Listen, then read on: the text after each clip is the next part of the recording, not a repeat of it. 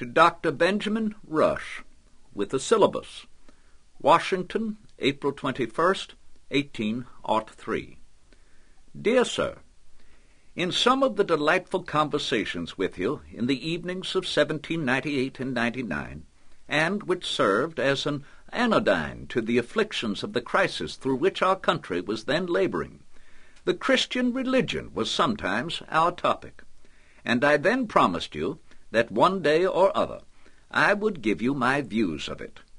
They are the result of a life of inquiry and reflection, and very different from that anti-Christian system imputed to me by those who know nothing of my opinions. To the corruptions of Christianity I am indeed opposed, but not to the genuine precepts of Jesus himself. I am a Christian, in the only sense he wished anyone to be, sincerely attached to his doctrines in preference to all others, ascribing to himself every human excellence, and believing he never claimed any other. At the short intervals since these conversations, when I could justifiably abstract my mind from public affairs, the subject has been under my contemplation. But the more I considered it, the more it expanded beyond the measure of either my time or information. In the moment of my late departure from Monticello, I received from Dr. Priestley his little treatise of quote, Socrates and Jesus Compared. This being a section of the general view I had taken of the field, it became a subject of reflection while on the road, and unoccupied otherwise. The result was to arrange in my mind a syllabus or outline of such an estimate of the comparative merits of Christianity as I wished to see executed by someone of more leisure and information for the task than myself. This I now send you as the only discharge of my promise I can probably ever execute. And in confiding it to you, I know it will not be exposed to the malignant perversions of those who make every word from me a text for new misrepresentations and calumnies. I am, moreover, averse to the communication of my religious tenets to the public, because it would countenance the presumption of those who have endeavored to draw them before that tribunal and to seduce public opinion to erect itself into that inquisition over the rights of conscience which the laws have so justly prescribed.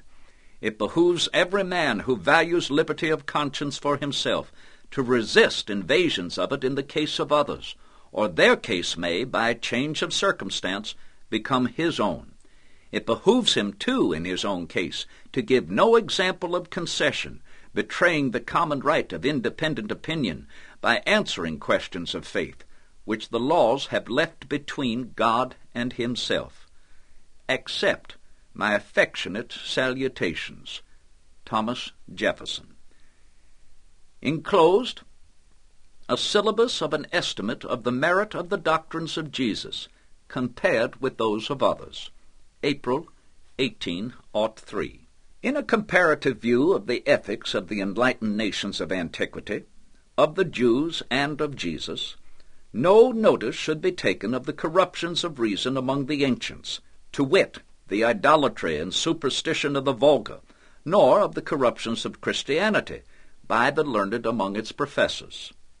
Let a just view be taken of the moral principles inculcated by the most esteemed of the sects of ancient philosophy, or of their individuals, particularly Pythagoras, Socrates, Epicurus, Cicero, Epictetus, Seneca, Antoninus.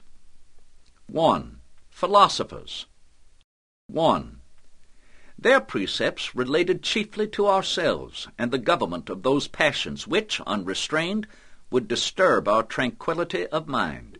In this branch of philosophy, they were really great. 2.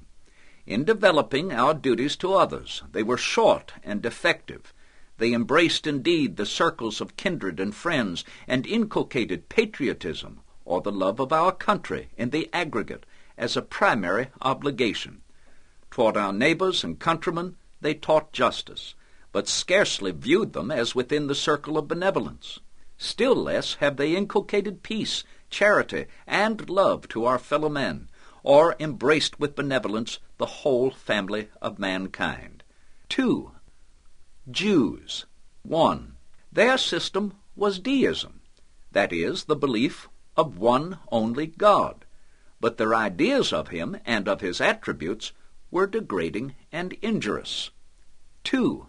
Their ethics were not only imperfect, but often irreconcilable with the sound dictates of reason and morality, as they respect intercourse with those around us, and repulsive and antisocial as respecting other nations. They needed reformation, therefore, in an eminent degree. 3. Jesus himself. In this state of things among the Jews, Jesus appeared. His parentage was obscure, his condition poor, his education null, his natural endowments great, his life correct and innocent. He was meek, benevolent, patient, firm, disinterested, and of the sublimest eloquence. The disadvantages under which his doctrines appear are remarkable. One, like Socrates and Epictetus, he wrote nothing himself. Two, but he had not, like them, a Xenophon or an Arrian to write for him.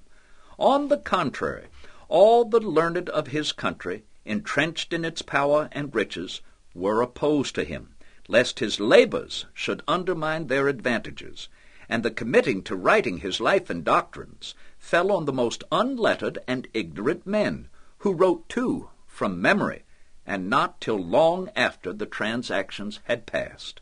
3.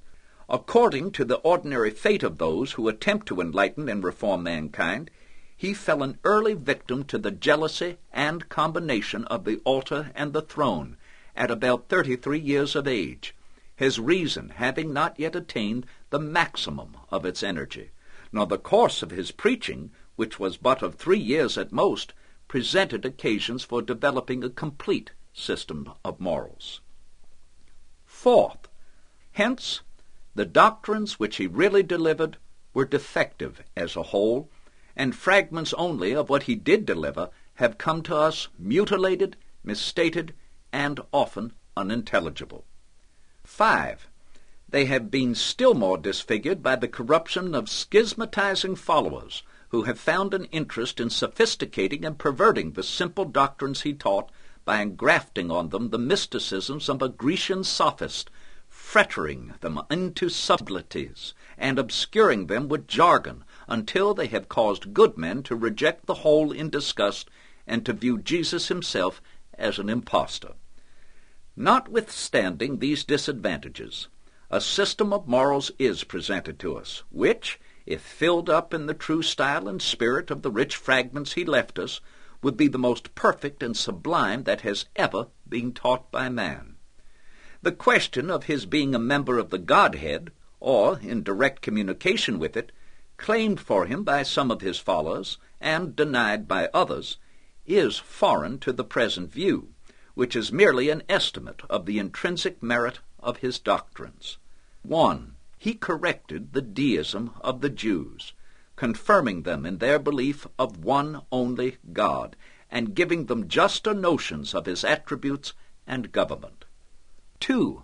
His moral doctrines relating to kindred and friends were more pure and perfect than those of the most correct of the philosophers, and greatly more so than those of the Jews, and they went far beyond both in inculcating universal philanthropy, not only to kindred and friends, to neighbors and countrymen, but to all mankind, gathering all into one family, under the bonds of love, charity, peace, common wants, and common aids. A development of this head will evince the peculiar superiority of the system of Jesus over all others. 3. The precepts of philosophy and of the Hebrew code laid hold of actions only. He pushed his scrutinies into the heart of man, erected his tribunal in the region of his thoughts, and purified the waters at the fountainhead. 4. he taught emphatically the doctrines of a future state, which was either doubted or disbelieved by the Jews, and wielded it with efficacy as an important incentive supplementary to the other motives to moral conduct. End of the syllabus inserted as an addendum in my letter to Dr. Benjamin Rush, Washington City, April 21, 1803.